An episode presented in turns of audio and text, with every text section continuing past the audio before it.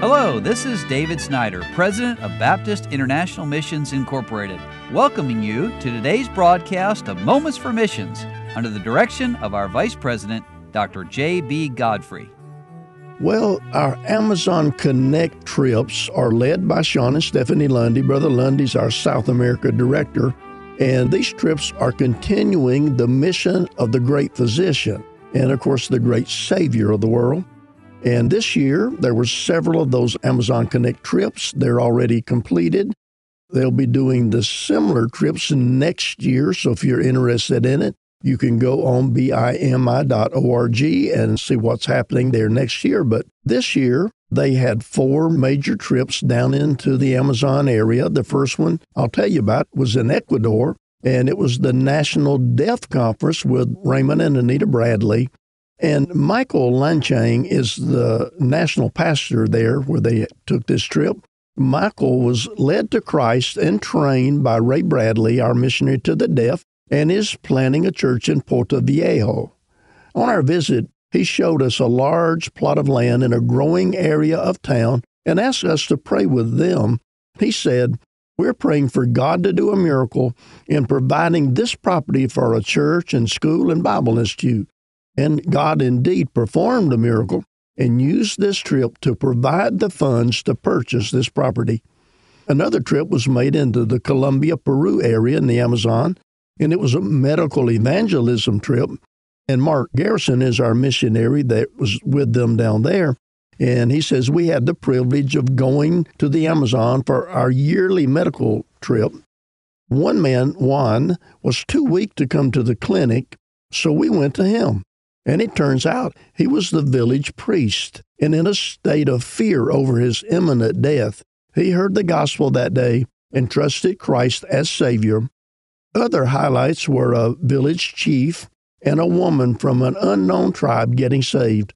Overall, 58 trusted Christ in the jungle villages. And then there was a trip into Brazil, another medical evangelism trip, and there, Mika Hans, who's a pre med student, during this Brazil trip, he says that I surrendered to be a medical missionary to South America. I fell in love with the region and the people. I was able to see the physical and the spiritual needs as I felt God calling me to come back to the Amazon. And I'm ready to serve the Lord and start my missions work while I am finishing my medical schooling.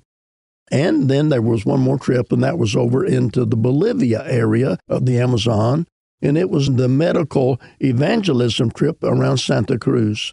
And Sarah Goodman, who's a nurse and a missionary with BIMI, she said, The Lord brought an elderly man, Susano, through my station. As I collected his medical history, I noticed he seemed upset. He described this feeling as a great affliction that had come over him. And soon I learned that his wife had passed away recently, and he had turned to alcoholism as a means of self medicating his grief. As a result, his family shunned him, and as he began crying, tears came to my own eyes.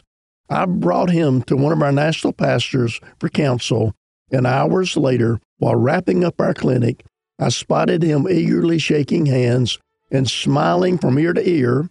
He looked like a completely new man. Susano's problems will not necessarily be solved in a day, but he found Christ and he now has spiritual healing indeed.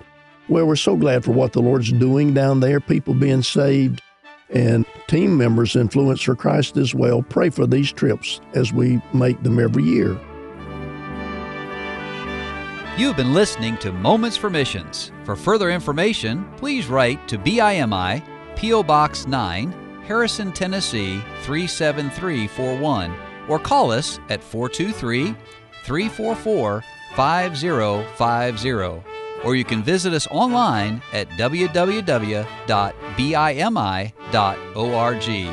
Until next time, may the Lord richly bless you.